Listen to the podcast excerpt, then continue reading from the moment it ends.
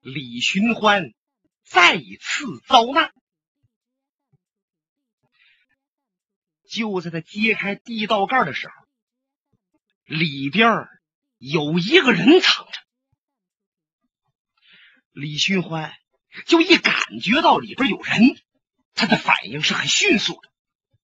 地道盖他往旁边一掀，这个手就伸到怀里边去了，唰啦，他的小飞刀就已经抓在手中。按说李寻欢这小刀。只要一到手里边，你就是天王老子也休想把李寻欢怎么样。那么说，李寻欢这小刀已经抓到手里边了，怎么地道下边这个人还把他穴道给点中了？原来李寻欢的刀也抓到手里边，这内气都已经叫到腕子上了，这个刀就要飞出去了，他一眼认出来。地道里边藏着的这个人，他这刀啊就没飞出去。那说底下这人是谁呀？嗨，就是李寻欢八拜结交、金兰之好的挚友龙啸云。龙啸云在下边藏着呢。你看李寻欢对龙啸云手下留情啊，可是这姓龙的真不怠慢。啊！啪的一下子，把李寻欢胸膛大穴封住了。噌跃出了地道。郭松阳在外边知道李寻欢出事了，宝剑亮出来，刚往里边一闯，龙啸云一摆手：“站住，不要往前来！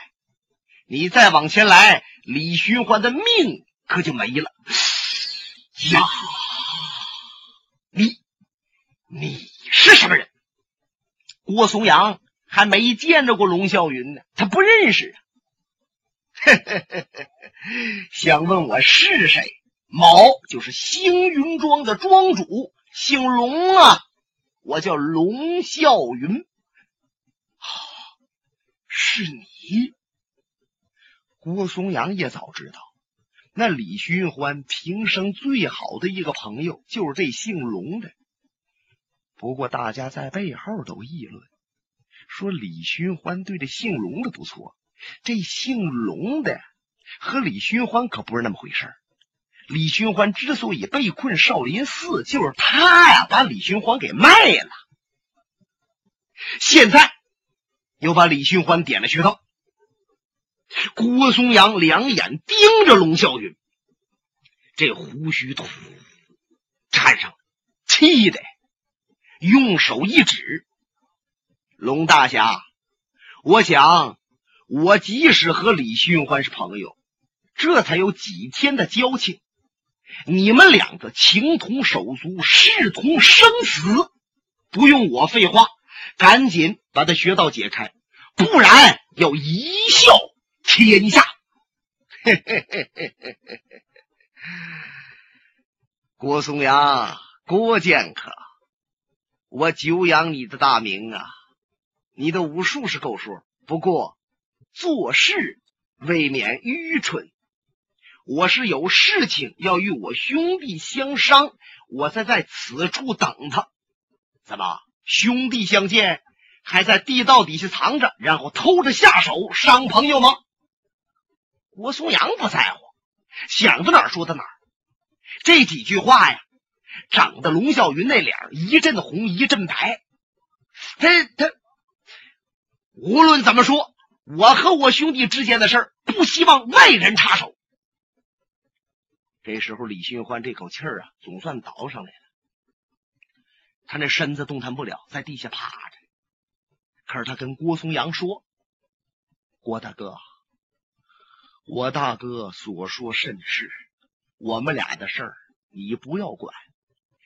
刚才我请你到这来见阿飞，既然没见着。”我已经没有事情再要你办了，你该干什么干什么去吧。你请走吧，我们哥俩慢慢聊。这兄弟，我要把你带走。哎，你看我大哥要见我，我们俩事儿还没说清楚呢，怎么能走呢？你马上跟我走。如果你要再不走的话，我就要急死了。郭松阳脸上像罩着一层寒霜，他这手掐着宝剑，这剑苗子唰微微发颤。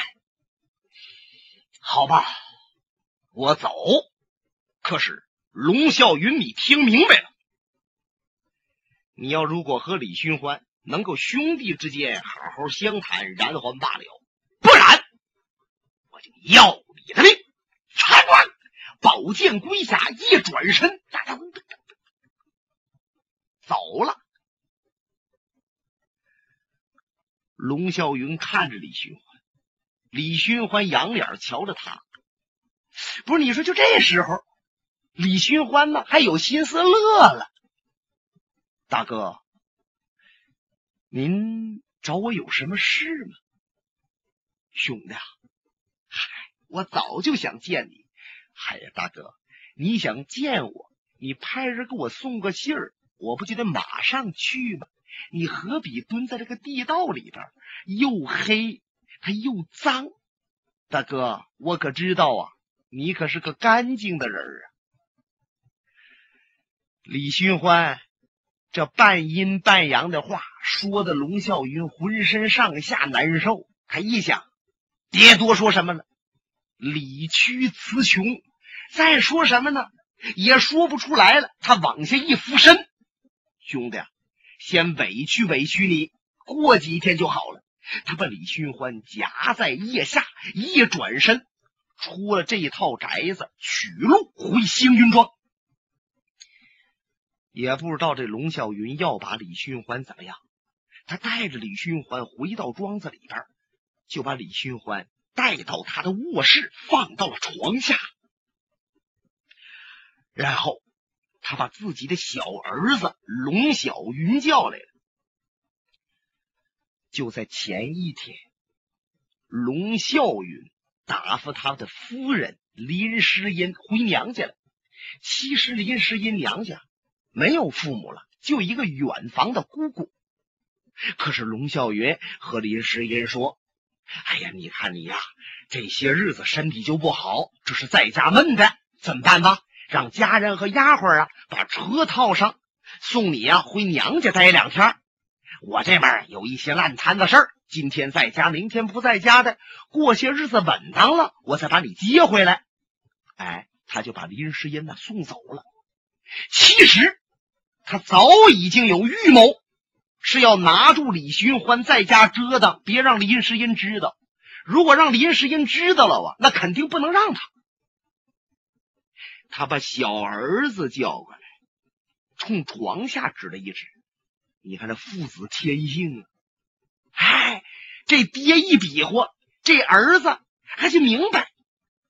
这小孩连连点头：“爹。”您书信写好了吗？嗯，写好了。可是我想，你毕竟才是个十岁的娃娃，爹让你办这么大的事情，真要有了危险，爹可怎么活呀？爹，您放心吧，我去比您安全。再者说，别看我孩儿小，我是办过大事的。上次您答复我一个人到少林寺去，我把那事情不也办完了吗？爹爹。这回呀，你更得放心。那说龙小云要带着书信去见谁呀？他呀，要见金钱帮的帮主上官金鸿。现在上官金鸿就在他金钱帮的总舵，忙着他舵里的事务。你看，一个金钱帮啊，这事儿都不少呢。这是。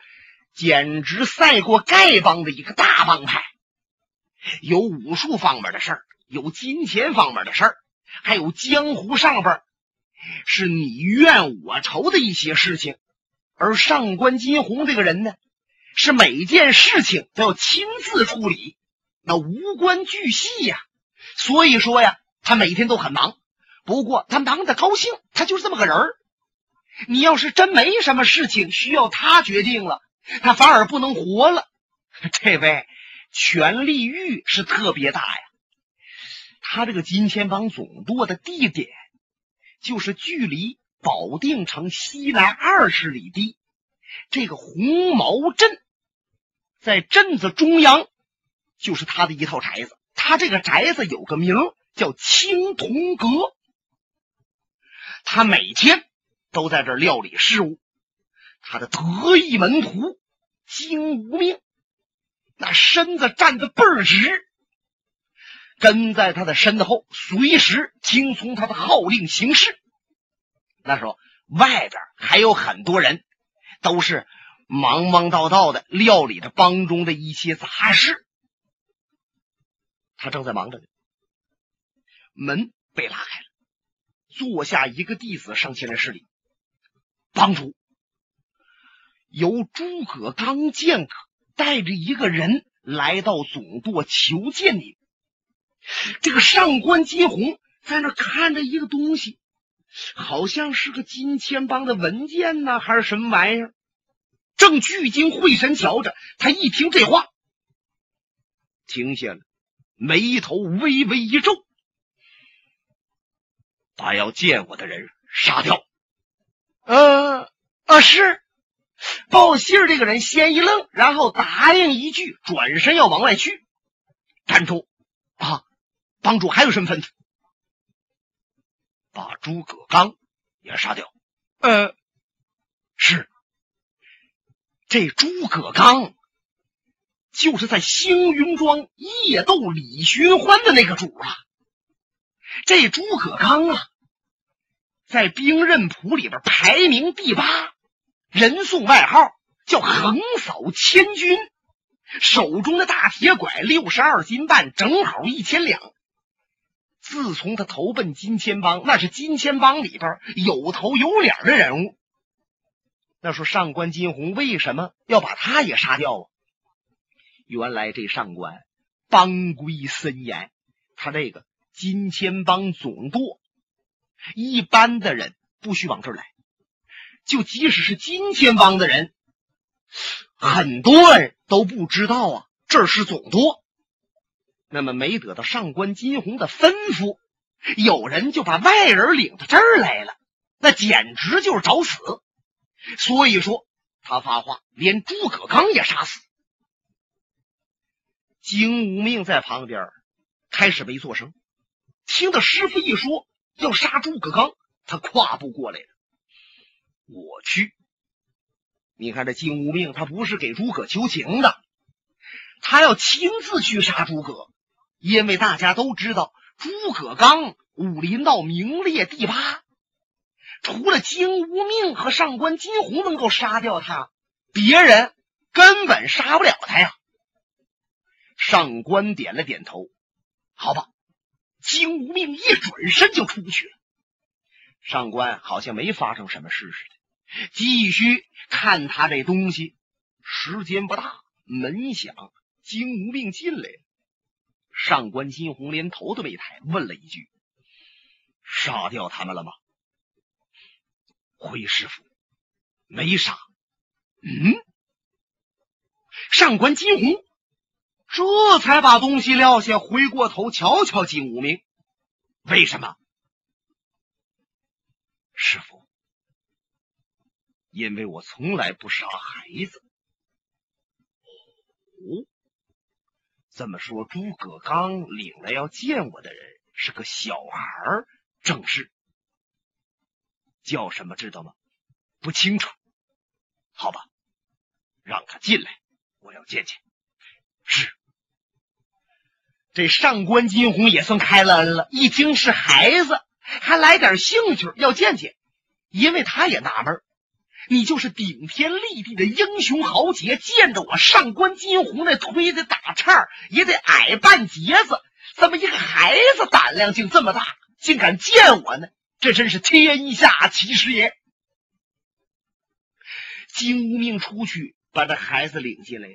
嚯，上官金鸿一看这孩子长得不错呀，有十一二岁啊。嗯，胖的乎的小脸蛋穿着一身灰衣服，还是短打一靠，小板带勒着腰，和这小靴子还是鹿皮的。不过呀，眼圈有点发青，颜色不正。嗯，好像有什么内伤。上官金虎的眼睛真好使，这么一打眼能看出孩子有内伤。这孩子果然有内伤啊！他正这么观察着呢，就这小孩是马上抢一步来到上官的脚下，撩衣襟跪倒：“前辈在上，晚辈龙小云与您有礼。”嗯。听龙小云这么一报名，上官金鸿的脑子就想起了一个人。娃娃，你是星云庄的吗？正是。龙啸云是你什么人？啊，他老人家乃是在下的家父。哦，起来吧，起来吧，起来吧。上官金鸿伸手把龙小云拉起来了。你父亲不来见我，你见我有什么事吗？啊，家父琐事繁忙，一时无暇抽身，特派晚辈给您老送了一封书信，请您过目。说着话，龙小云从怀里边把他爹写的这封信拿出来了，双手向上一撑。上官金鸿。看了看这封信，如果要是别人递上一封信，他都未必接，他看不看都不一定。可是还是对这孩子呀有兴趣，甚至他感觉到这个孩子有一些神秘。好吧，瞧瞧这封信的内容。他把信接过来了，打开一看，就见上官金鸿。本来瞧着孩子还乐呵的这个脸儿变了，变得阴森可怖。龙小云在旁边，那心就提了起来了，心想：不好，看来他发怒了。那说这个信的内容是什么呢？原来这封信写着，龙啸云要和上官金鸿磕头。上官金鸿差点立刻把这封信撕了，然后一抬掌，把这小娃娃就震得脑浆迸裂，血肉横飞。心想：龙啸云啊，龙啸云呐，你真是胆大包天，也不想想我上官是什么身份。我如今是金钱帮的帮主，那么不用再过一两年，武术那几大门派，什么武当、少林、汤了八卦、形意无极。都没法和我比拟，我是武林的至尊，就连那皇上老子都不在我之上。你竟提出来和我磕头，除非你是疯子，正常人呐，你都不应该这样。嗯嗯，上官金鸿心内发着火啊！忽然，他一转念，不对劲儿。这龙啸云不是个糊涂人呢。我听说他在江湖上混的不错，那怎么能够做出这样的冒失事儿呢？看来其中还有内情，我不知道。想到这儿，他乐了，慢慢的把这书信放到桌子上。娃娃，你旁边看座，多谢前辈。嗯，我来问你，你父亲要和我磕头，对我能有什么好处呢？老人家，刚才我以为呀，您断然拒绝了呢。既然您这么问，说明您还有点兴趣。您问您和我父亲磕头，对您有什么好处？这么办吧。我先说说你们俩磕头对我父亲的好处，因为我父亲特别敬慕您，他知道您老人家不用超过一两年就是江湖的魁首，就是眼下也没人比您再强。我父亲得罪过一些人，他恐怕别人害他，真要是他和您磕头了，不用您出手帮他的忙，别人知道你们俩是磕头结义的朋友，就不敢动我父亲一根毫毛。你说这对我父亲好处不大了吗？嗯嗯嗯，好处是不小。可是你们俩真要结义，对您的好处比对我父亲的好处还大。哦，听到这儿，上官金鸿可来兴趣了，双手一捋胡须，呵呵呵，我是洗耳恭听，请讲啊，老人家，你想一想，就凭您的武术，就凭您的帮派，在江湖上没人敢正视您了。可是您的心里边还确确实实的。在惧怕一个人，嗯嗯，听到“惧怕”二字，上官金鸿是十分不满，那个脸色又一变。龙小云不但没害怕，接着往下说：“就即使您不是惧怕那个人，也要忌惮三分，不敢轻举妄动。那么那个人是什么人呢？”就是名扬四海、家喻户晓的小李探花李寻欢。虽然你老人家子午盘龙环名列武林界第二，李寻欢小李飞刀排在第三，可是就他那小李飞刀，号称叫力不虚发，每发必中。真要你们俩对上，鹿死谁手还真不一定。何况白晓生也未必排的那么准。第二、第三就不能排颠倒了吗？上官金鸿听着，他不插话，他示意让龙小云说下去。龙小云接着说：“前辈，如果你要能和我父亲八拜结交，磕了头，我们就把李寻欢交给您，让您随意处罚。”说到这儿，龙小云。不说话了，坐在椅子上，稳稳当当的看着上官金鸿。上官金鸿的手心就沁出了一层冷汗。呀，真是人不可貌相，海水不可斗量。别看这是个孩子呀，胆识过人，而且。这唇齿也相当的伶俐，每一句话都像刀子一样，让对方防不胜防啊！嗯，娃娃前辈，看来我只有答应和你爹磕头了。龙小云脸上现出了一丝喜悦。他老人家，您真答应了？好，我答应了。我想，丁是丁，卯是卯，哪一天结义，哪天好啊？今天过去了，明天你爹把李寻欢交给我，然后我赶到你家和你爹磕头为友，你看如何？既然前辈这么说，就这么定了。好，金无命在。送龙小云是这金无命，看看孩子，他也乐了。其实金无命啊，这辈子好像都不会乐，也就瞧龙小云这小孩吧。他送龙小云出去，上官金虎那脸色阴沉的，他就坐在椅子上，一直到晚上他都没动。可是龙小云那边忙活上了，龙小云回来和他一说。他立刻四下发帖子，能请的都请来。他琢磨着，我和上官金鸿磕头的这个事儿，我一定小誉天下，让谁都得知道啊！